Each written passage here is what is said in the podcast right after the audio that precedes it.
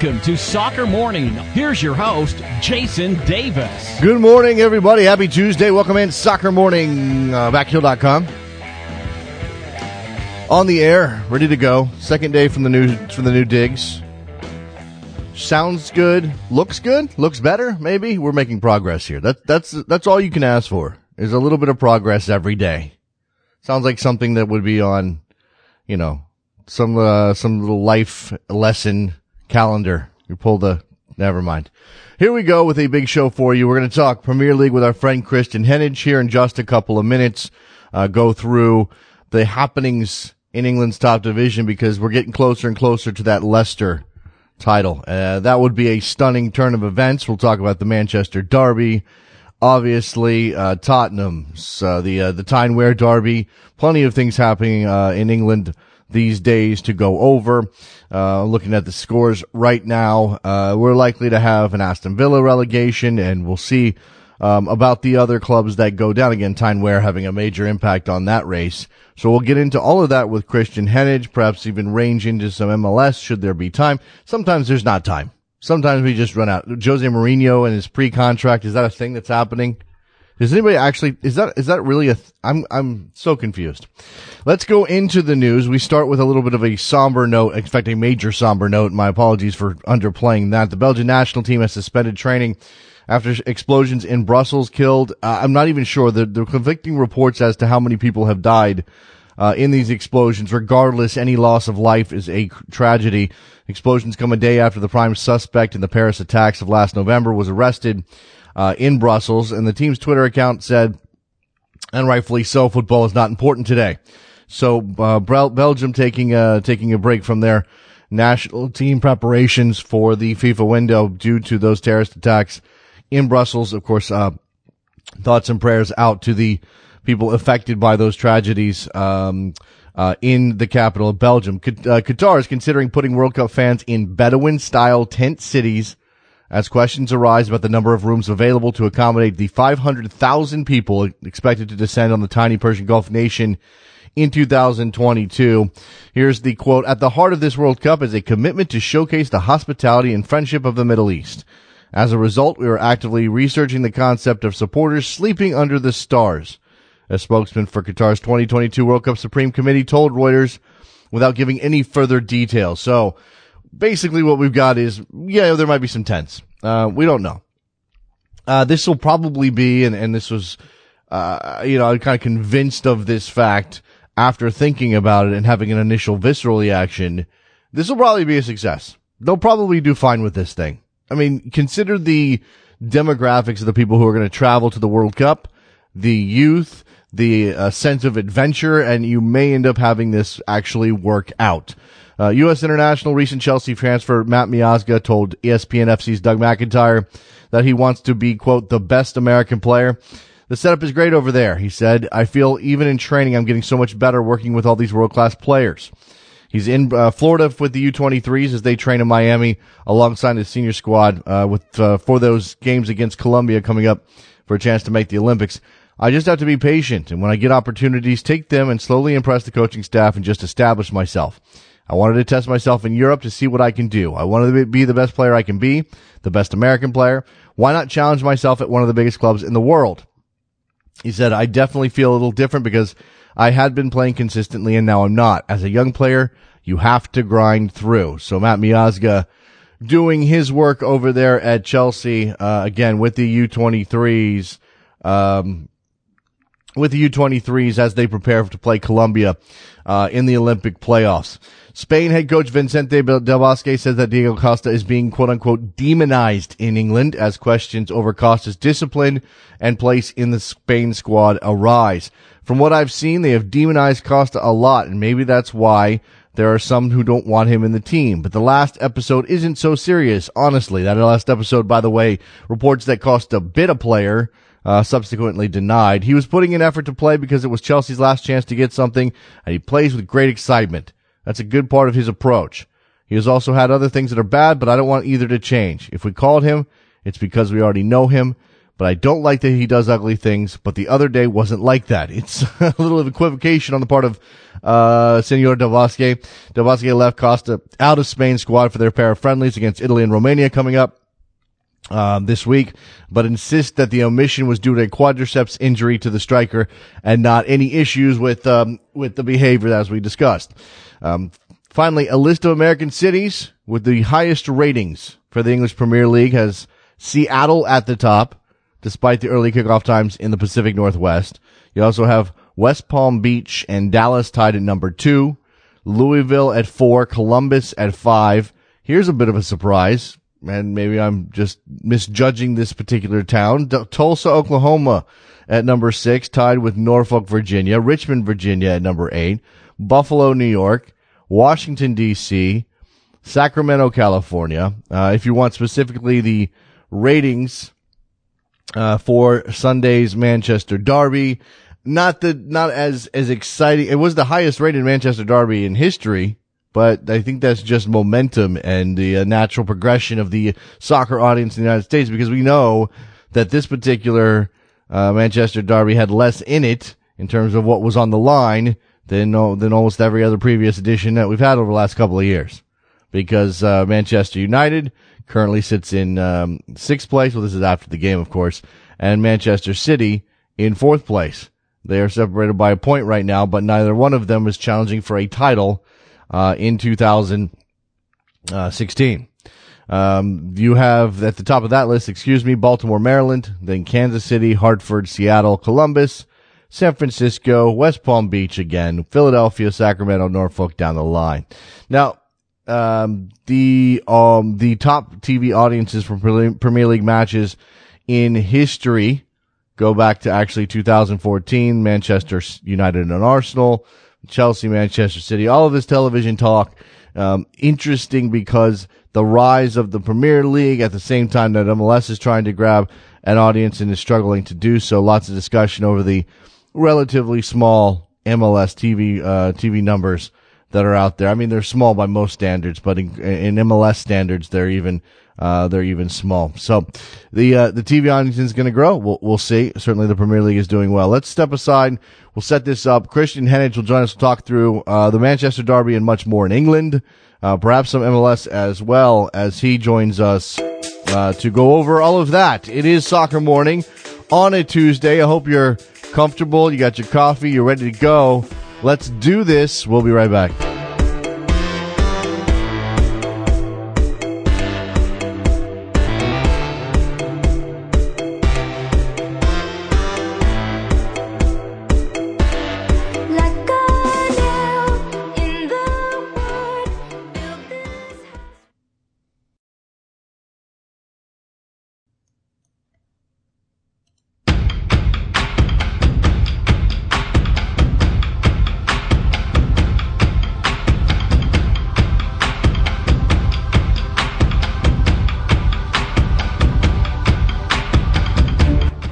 To Soccer Morning. Here's your host, Jason Davis. All right, we're back on the air. We uh, uh we sometimes run into difficulties trying to get people on the telephone. There's things things can you know sometimes they can't be helped. Uh, it's a live program, and uh, yeah, when you schedule something out and you know you're trying to do it on the fly, this is what happened. So we are here. We have our phone lines open. I think they're going to be open. 646 832 3909. Tuesday, Tuesday, Tuesdays like to mess with me. And that's what I'm, that's what I'm thinking here. Tuesdays, just for whatever reason, it, it's a slow news day. Things like this tend to happen. We are, we're, and like, and you know, look, we're doing this thing without a net here. There's, there's no, there's no saving us. If we fall, we, we hit the ground. And so we've hit the ground here on a, on a Tuesday. If you would like to get involved in the show, there is, uh, again, there is the, uh, the phone lines. There are, there's also the opportunity to tweet us at soccer morning, which, um, is via Twitter, which is now 10 years old, or so they say.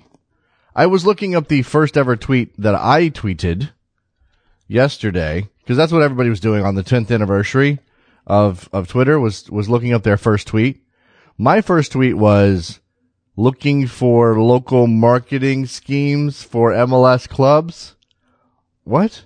Looking for info on local marketing schemes for MLS teams. What a terrible tweet. What, I mean, obviously I didn't know how to use the thing. My name wasn't even the same. I've changed my name. The first ever soccer morning. Oh, that's an at. Okay. That, that, that's my tweet. Not a soccer. What was, what was soccer morning's first ever tweet, Trevor? Because it says that the first mention was on April 5th, 2013, brainstorming meeting with Trevor Hayward, Hey Hayward, for American Soccer Morning. It's been determined I'll need a sign off phrase. I never came up with a sign off phrase. What, what should my sign off? Uh, here we are, three years in. We are, we are rapidly approaching the third anniversary of this program, and I still don't have a sign off phrase. Like, love your soccer. Uh, how so- soccer's la life goodness. Have fun play, watching the the beautiful game shall be beautiful for no. I can't can't come with anything on the on the top of my head. 646-832-3909. This is the your opportunity to save me here because again, we intended to talk about the Premier League and I could give you some rolling thoughts on the Premier League situation right now. Uh we obviously need uh, we obviously need um, to dive in further to this Leicester situation. They continue to, and and I told you it's been weeks since we talked about on this program that one of the things working in Leicester's favor favor was a fixture list that was not overly taxing down the stretch of the season. That there was uh, plenty of reason to believe that, that Leicester could get it done considering what they had coming up on their schedule. Now they obviously just got done. Um, let me see if I can pull up the, uh, the fixture list because I thought, I, thought Google would do it for me, but no, you failed Google. So they just got done, uh, with Crystal Palace. They win away to Crystal Palace one nothing. That's, look, that's a, considering, you know, Palace and, and, and, uh, the, the atmosphere at Selhurst Park, that's a pretty strong, uh, strong, um, win for Leicester. I know, I know Palace is in 16th place, but uh, you do what you do. It's never a given. This is a parity rich season in the Premier League. Next up, they host Southampton. Then they go away to Sunderland, relegation fodder. They host West Ham. Okay, so that's not that's not a uh, an easy one, but that game is at home. They host Swansea. They're away to Manchester United on May 1st by then we may have, you know, the, the season may be very, very close to being, uh, the title may be very close to being determined. So we'll have to see. Again, May 1st, Manchester United, May 7th at home against Everton, and then they close out the season on May 15th against Chelsea. Uh, if it all comes down to that Chelsea game, that'll be something else. I mean, that's the Hollywood ending. Because when they write the story of Leicester City in 2016, 2015, 2016. They're going to need a climax. They're going to need to find a way to wrap everything up. All right. We have, um, we have a couple of rumors, a couple of things happening over at the NASL level as they get ready to start their season. We are, uh, on, we are going to be talking to Bill Peterson from NASL on Soccer Mornings on Soccer Morning's um, satellite version later on today. So if you're interested in that, 11:20 a.m. Eastern Time, Sirius XM FC channel 85. Jump on board there. If you don't have a subscription, hey, go ahead and get one. Lots of good stuff happening. There are rumors floating around that beIN Sport is on the verge of securing the NASL rights. Now, that would be a massive deal for the NASL uh, should uh, should that should that come true because what has dogged NASL um, uh, for the last couple of seasons was the lack of a, a truly national television contract. Now, there's no, it, it's not as though they, they have the right to one. They have to find one that works for them. Uh, and again, remember, I mean, uh, MLS until recently has, uh, until the last, I don't know, decade or so, has not really had a TV contract of note.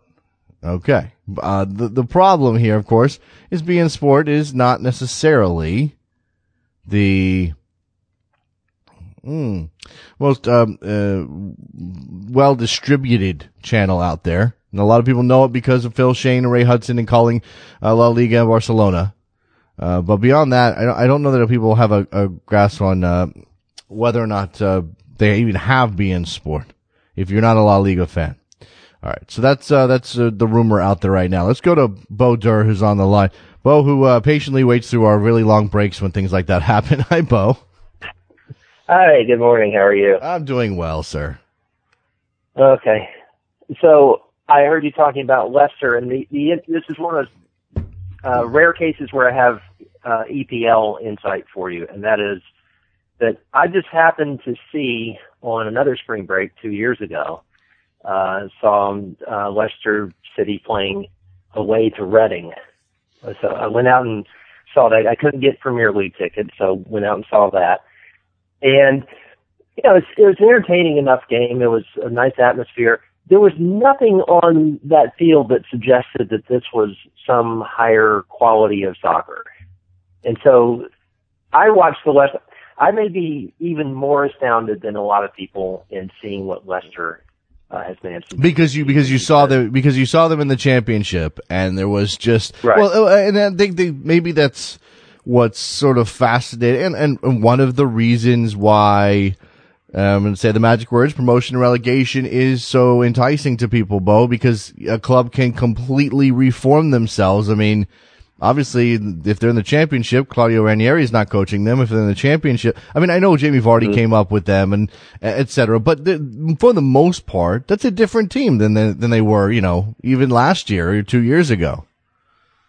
It is. We actually had to look back at the, um, you know, look look back at the reports from that game to say, did did we see Jamie Vardy? And and yeah, we did. Yeah. we had no memory of it, but yeah, we Because he because uh, he wasn't Jamie Vardy yet, I guess. I mean, how, how do you account for that? That's No. the thing. Like, uh, as, as much as we want to, and, and uh, not necessarily accusing you of anything, Beau, but as much as we as as as human beings want to rationalize some of these things, and certainly the the the um, the push to use analytics to to to boil sports down to numbers. I'm not saying that they're taking the human element out, but there's certainly a, a push to use math to help determine, you know, how a team is successful, et cetera. You can't account for a player like Jamie Vardy. And, and that's why sports is still has the power to astound and, and why we as, as fans continue to come back to it. Because if you could, if you could plot out, well, they have this player and this player and that, that means this many expected goals and they're going to win the title, then we wouldn't, uh, what would be the point? Yeah, he's he's England's answer to Jay Demerit, isn't he? Something, something And, like uh, that. Yeah, go ahead.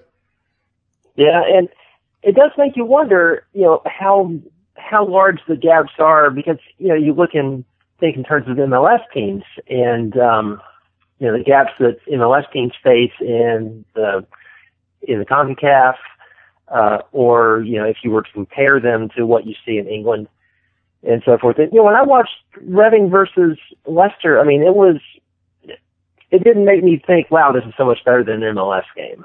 Um, there were probably a few players who were above average MLS uh, stature. And you know, Reading at the time, I think, was trying to still get in the playoffs.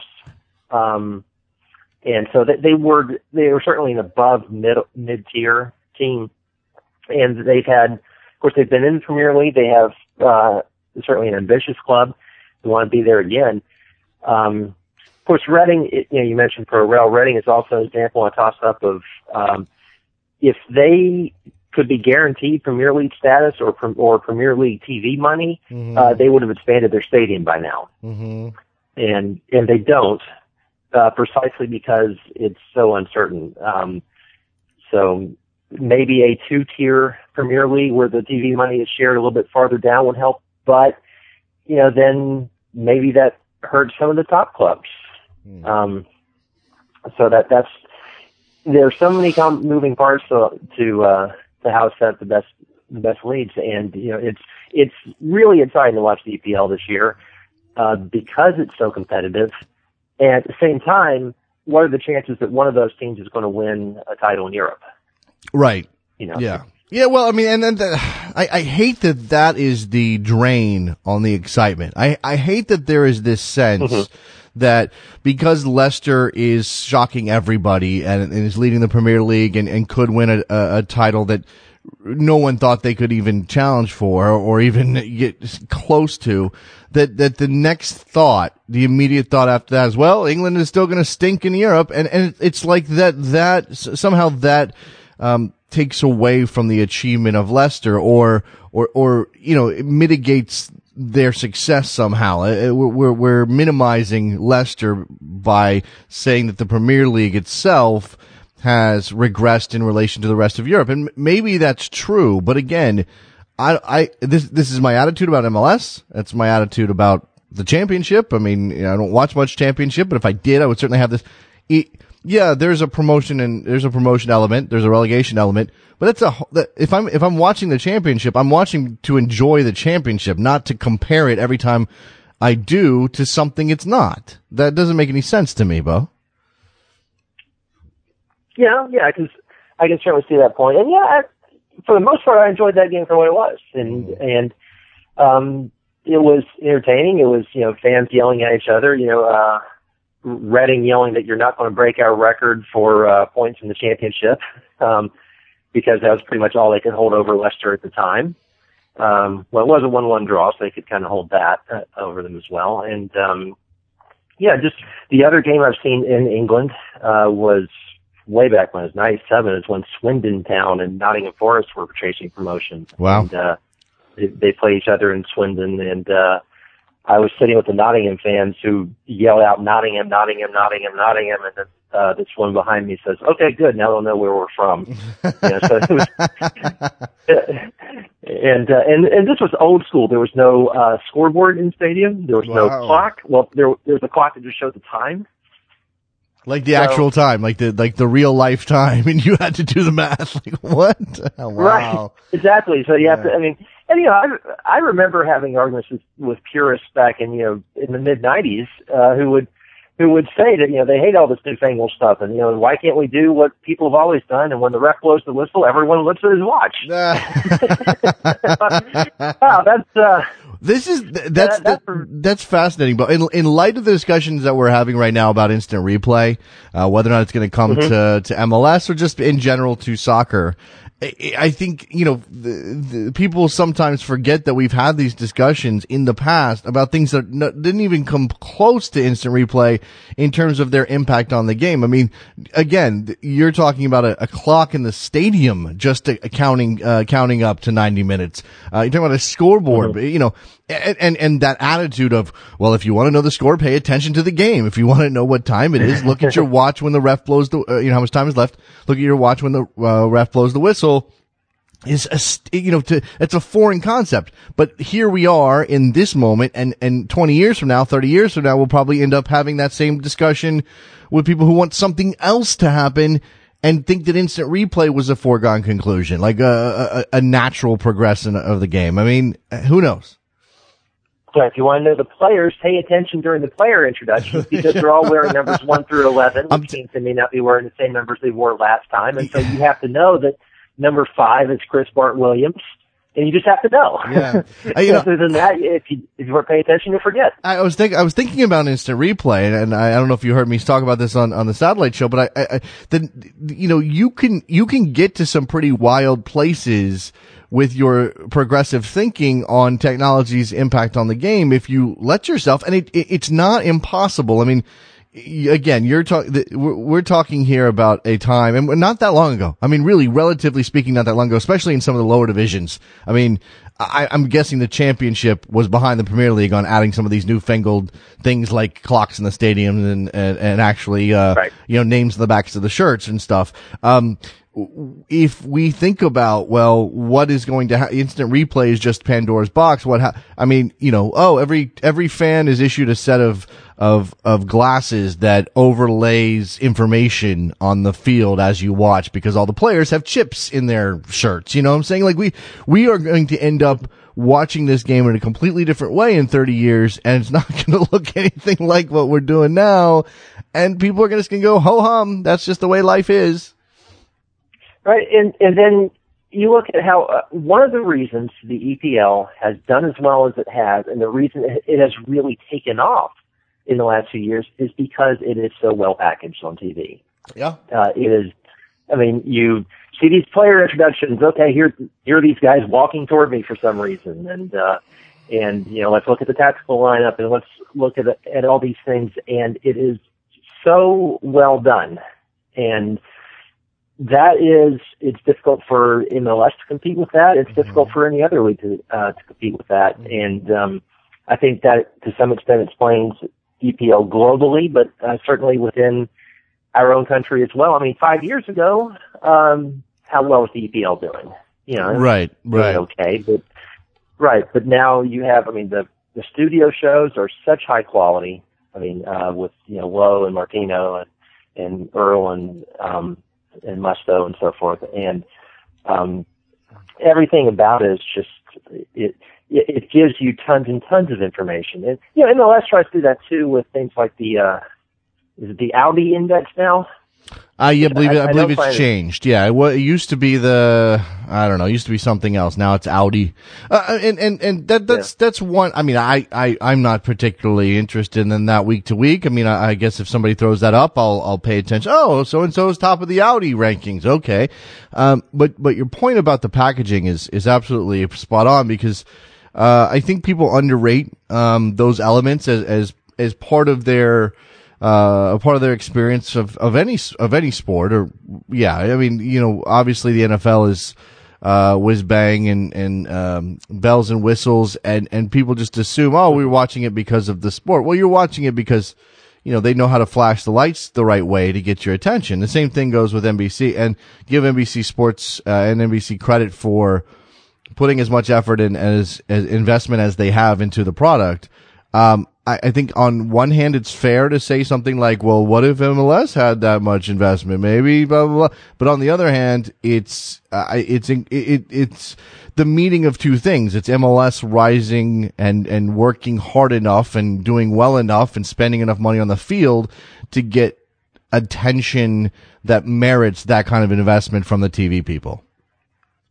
Right. I mean, you couldn't do it in a vacuum. I mean, you can. You, Mark Cuban can't take his new pro football league and spend millions and millions on the TV packaging and turn it into the Premier League. I mean, there has to be something there that you can build on. And there were these fan bases that um, have that existed, but have been more excited now and uh, by the ability that by the embrace that NBC has given them.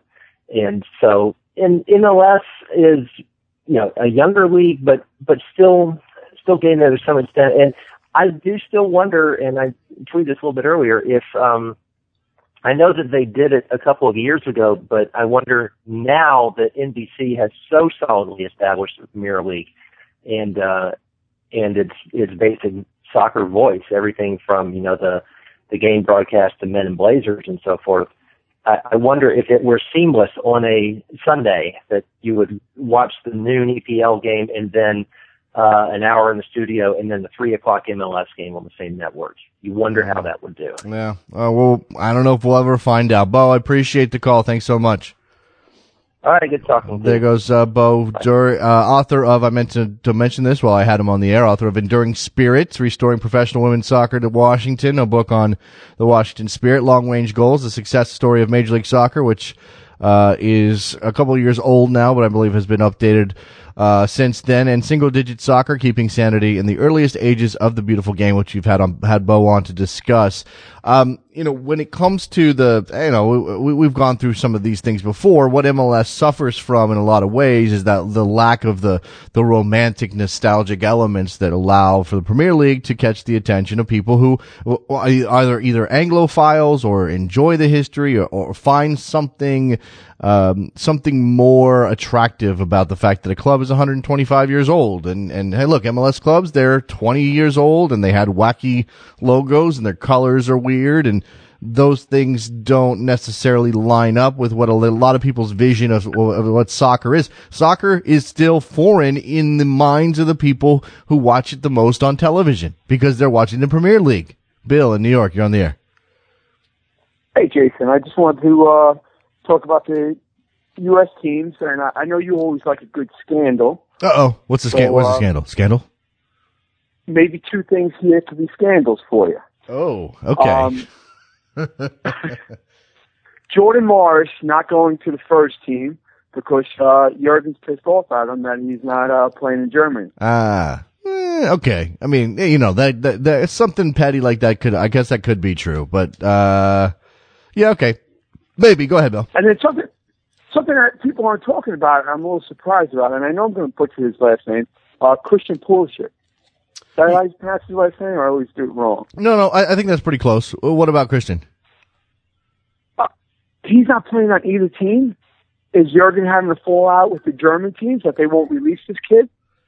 Uh, he's 17 years old, Bill. He can't play for our under 23 team? I mean, he could, but he's 17 years old, Bill. If he's playing in Germany, I think we could use him for our under 23 team. Okay, may- for maybe. he was getting a call in. Maybe, but he's 17 years old, Bill. I mean, I, sorry. I, I, I know what you're saying. Look, we, we want to get excited. I want to get excited. I am excited. I'm excited that he's made appearances, um, for, for, for Dortmund, for one of the best teams in Germany and, and a European power. I'm excited for that. I think he's got a bright future at Dortmund in the national team program. But I'm not going to get worked up or upset or, or, or concerned that he's not in this particular setup for either one of these teams when he's 17 years old. I mean, if he was 20 and he, and he'd been with Dortmund's senior squad for three years and he had, you know, I don't know, 20 appearances over that time, I might be the one saying, Hey, put him in the U23 teams, get him in. He's still 17. I mean, you know, his stuff 17 years old. I mean, it, it, this, uh, that's so damn young. I mean, if you're going to argue for Pulisic, maybe you should be arguing for Gedion Zelalem. I'm not saying that the, the Scottish championship is a great level necessarily, Bill, but he's older. In fact, I think he is in that team, isn't he? Gedion Zelalem's in that team. I'll Go ahead. I, I would I would like to see both of them, but I just if a, a kid can play for Dortmund, and I, I don't care how old he is, he's good enough to be on our team. Yeah, okay. Again, I think that's fair, but, but I, but uh, it's fair to say he's probably good enough to be on the team. Why isn't he called up? Uh, Herzog could use him, et cetera, et cetera. But it's also, it, it, because he's 17, I don't have a problem leaving him out. I mean, I'm not, what I'm saying is I would be fine with him in there. I would be excited to see him in the team. Uh, I'd wonder if he could, ha- you know, can handle that moment and, and if he's going to get on the field. But because he's 17, I'm not going to lose any sleep over the fact he's not. You know what I'm saying? I just think we always talk about how we start too late in this country because our kids go off to college and everything else. I, I think this should be a step going the other way for us. And No, let's but okay, but but he's not. He's, he's obviously not, not starting late because he is in the Dortmund team. I mean, you know, it, it's he's he he made his way to Dortmund at a young age. He impressed them enough to to get to the senior squad at 17. That should be enough for now, Bill. I mean, to push him further than that, I'm not saying he could be Julian Green, but to push him further than that risks overexposing him at, at this point risks pushing him too much. I mean, do you do you think it's better for a 17 year old who just broke into the squad at Dortmund and has a couple of appearances under his belt to be flying back and forth to the United States to be, you know, why not have him continuing, you know, just be settled there, just to be able to, to concentrate on his club job and not worry how, about how, okay, what's the system with the national team? And, oh, you know, do I need to, you know, what kind of, uh, what kind of approach do I need to have? And now, and, and again, flying back and forth and, and changing, uh, changing time zones during the middle of the, uh, of the, I know they're going to take a, the, the FIFA break and everything. I'm just saying, like, I, I can find a lot of reasons, Bill, while it's okay for a 17 year old not to be in, in this team. But, but I know you're worried. I mean, that's the bottom line here. We're all worried about this, this 23, U23 team beating Colombia. And, and that's the thing. Like, if he was going to the first team, like we're having with Green, I said, all right, maybe now we are getting, we're going too fast for this kid. But this is our under 23 team. You know, this isn't the first team. It's under 23 team. It's the Olympics, which I don't know, sometimes it takes a back step to everything else. I think this would be a step to move him up into the U.S. team. Okay. All right. Look, uh, it, it's a, again, it's a, it's a legitimate argument that he should be in this team, but considering the, the quality that the United States has, um, across the, the, the roster, it's not as though there's a lot of guys who are definitely better than Christian Pulisic. I mean, we're, we're talking about Kellyn Acosta, Fatai Alashe, Paul Arriola, uh, Julian Green's in this team. I mean, Julian, if Julian Green's in this team, uh, he's older. But if it, Julian Green's in this team and he's playing in the fourth division in, is it third? Third division in Germany. I always get that wrong, Trevor. Whatever division the, the reserves of, of Bayern Munich are in, um, if he's in this team, then then maybe Christian Pulisic should be on this team. But then again, maybe Christian Pulisic said, "I don't, I, you know, can you pass me over? I got stuff I got to do here." And they said, "Okay, we understand."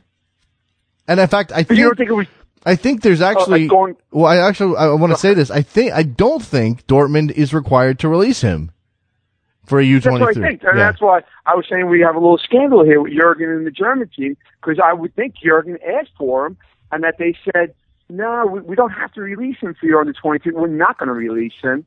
And maybe him, maybe this is our scandal. I don't think it, I don't think it's I don't think it's I don't think it would rise to the level of scandal. I mean, Klinsmann asked, they say no. Klinsmann decides whether or not he wants to push it. I mean, if if if Klinsmann is being is taking a longer term view on the on the progress of Christian Pulisic, I'm sure he can talk himself into reasons why it's okay that he's not in this team.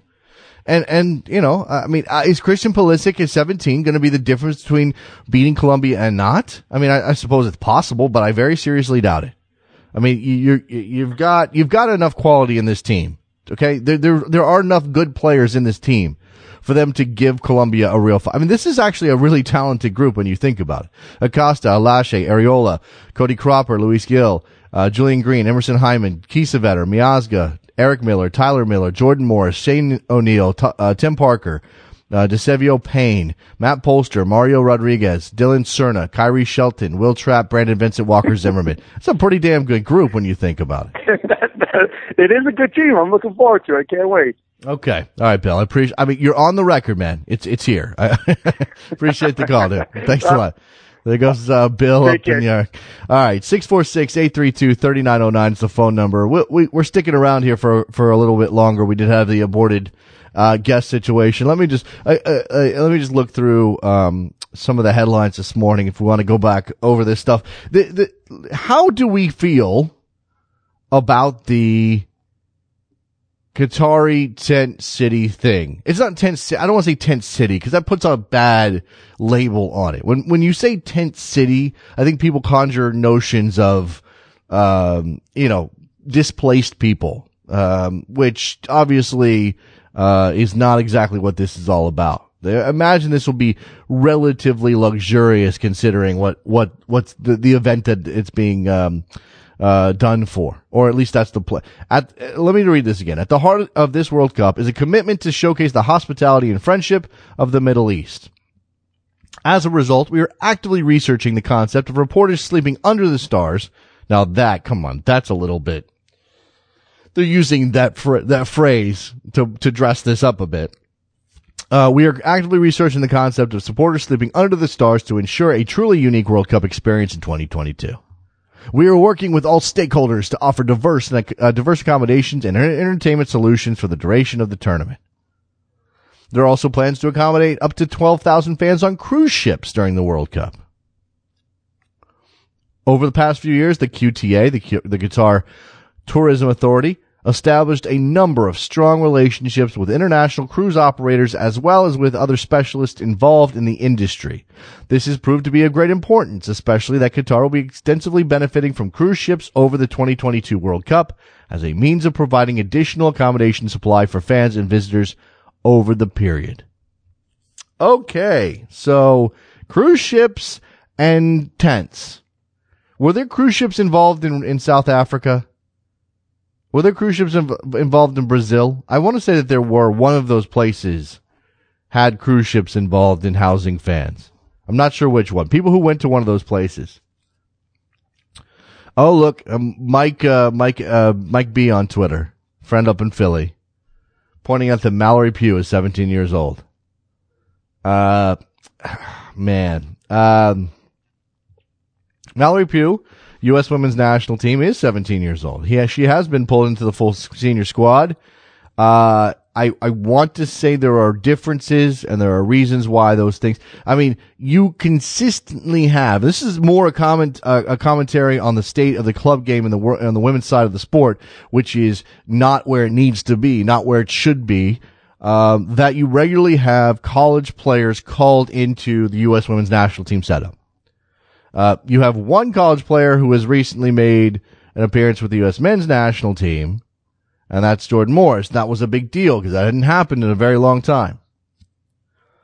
The women's game different, but the point stands that if you're talking about maturity, um, is Christian Pulisic, uh, maybe we'll put this to a, to a vote. Can we put up a poll on soccer morning, Trevor? Should Christian Pulisic be included in the U23s? See how people feel about, I, I think I know which way that's going to go.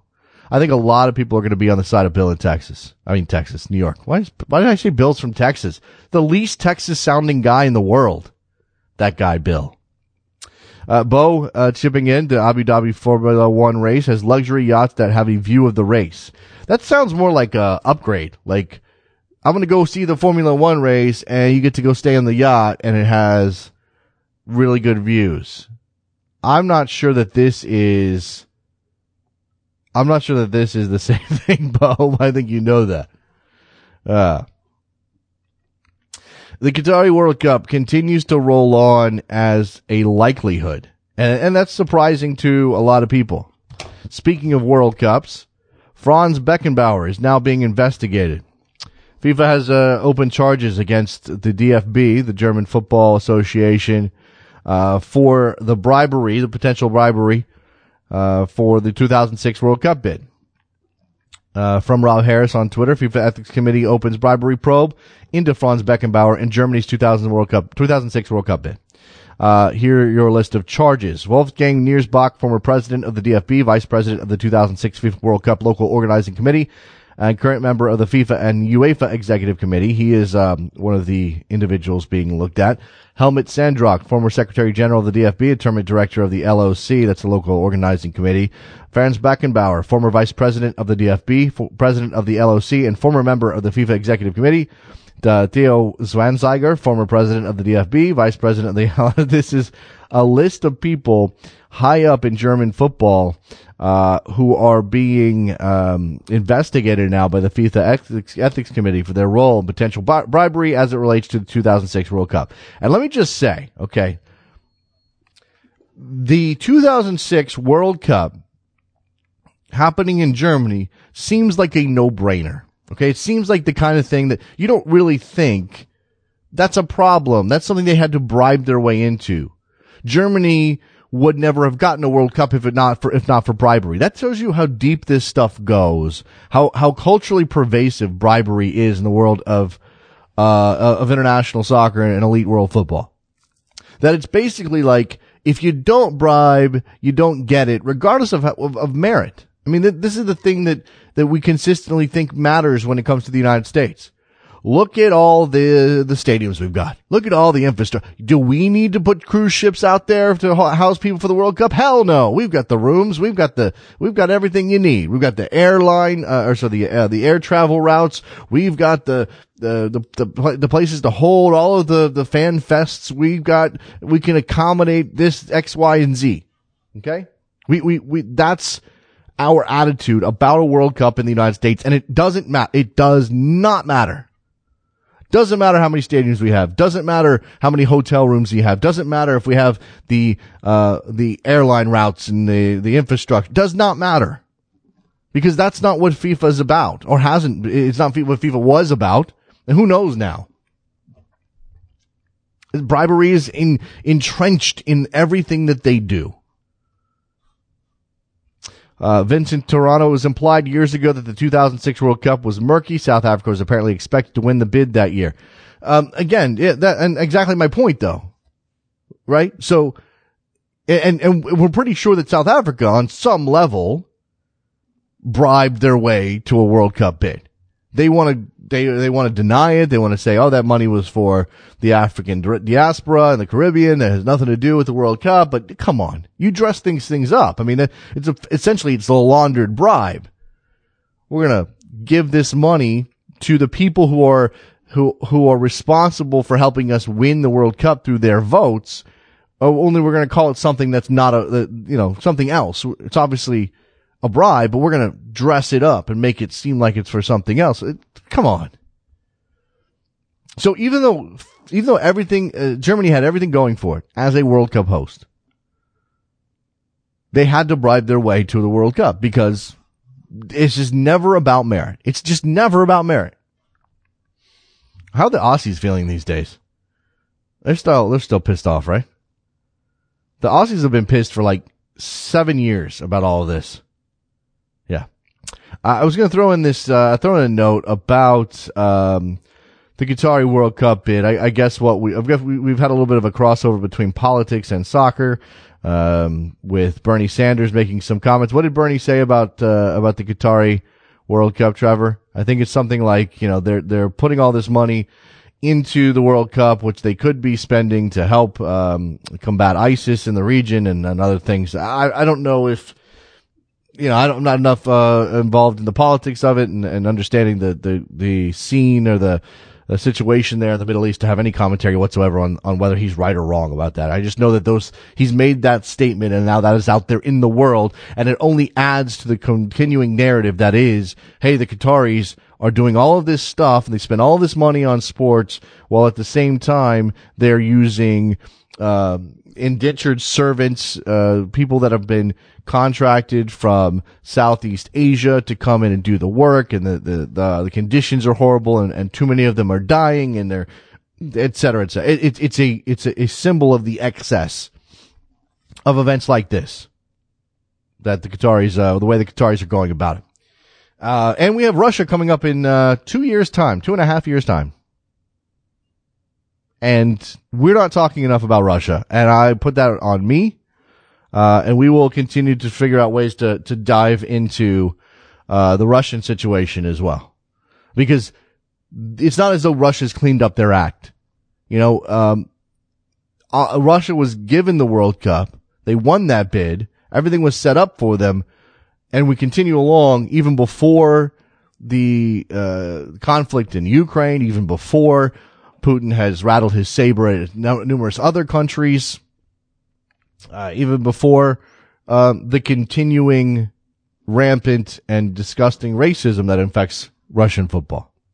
So, all right, 646-832-3909. Last call for phone calls. Today's show is, is going to end up being a little short on the, on the podcast version. Uh, simply because we were working on the guest and it didn't happen and now we're here. So if you have any uh, thoughts on on Christian Pulisic, certainly. Uh, oh, by the way, I wanted to do this while Beau was talking. We were talking about the championship and, and Leicester City having coming up come up from the championship two years ago uh, to make their Premier League push again. The shock of shocks that Leicester City is five points clear at the top um, of the Premier League, despite having been in the championship two years ago. Uh, the current championship standings for anybody who hasn't taken a look recently and the champ is the championship on American television these days, Trevor? I mean, we used to get games on Fox Soccer Channel, but I don't know that there's any. Uh, I don't. I don't know that there's any. Where is it? Where is the championship available these days? I think. Um, I know we. You know. I know there's. Pl- okay. beIN beIN Sport. Okay. I, I know there's plenty of people in this country who got attached to clubs like Blackburn or or Reading, as mentioned by Beau, or Fulham, obviously in the championship uh, Charlton, Bolton, uh, who who may have an interest. Um, some of those people are paying attention. Some of those people have moved on. Uh, just to give you an idea, right now your promotion places. Uh, wait, is it? Um, this is what I need to remember. The first two are automatic promotion, and then we and then three through six are playoff places. Is that right? I think that's right. So Burnley and Brighton right now leading the way. Burnley's four points up at the top of the table. Burnley been a, a, bit of a yo-yo club recently. Brighton one point up on Middlesbrough's in third place. Then you have a four point gap back to Hull City in fourth, Derby County in fifth on 64 points, and Sheffield Wednesday in sixth on 62. Uh, top 10, rounding out top 10, Cardiff, Ipswich Town, Birmingham, and Preston. Uh, then you have to go down the, the teams that you might recognize from recent years in the, in the Premier League. QPR is in 11th, Wolves is in 12th, um, Nottingham Forest, they haven't been up in a while, but they're in 15th. Reading's in 17th. Fulham, 21st. Um, just one point off the relegation places. The relegation spots right now, MK Dons, Charlton, and Bolton. So you have two traditionally pretty large clubs in Charlton and Bolton at the bottom of the table. Bolton's in bad shape. They just went through a sale. Maybe that fixes thing, but they are in really bad shape. And MK Dons in uh, in a, a, relegation spot is something that I'm sure is causing quite a bit of Schadenfreude across England because um, not many people uh, like MK Dons. And if you don't know the story of MK Dons, maybe one day we'll be able to go back through that. We do that. We, we have talked about MK Dons uh, periodically over the course of the last three years. A the the club that um, ha, it most resembles an American sports franchise, and when I say that, what I mean is that they were relocated. The only English club ever to be relocated from one municipality to another. And uh, that's hence the uh, anger on the part of most uh, English soccer fans when it comes to that team. All right. I think we're going to wrap this up. Phone lines have dried up. Thank you very much for soldiering through with us on a uh, on a Tuesday. Um, there is a soccer morning on Sirius XMFC coming up. As I mentioned, Bill Peterson will join us. Uh, we'll talk more soccer tomorrow. National team, uh, MLS, Premier League, other European topics. So stick around. Well, don't stick around. Come back tomorrow and uh, join us then. Soccer Morning on Backheel.com. Later.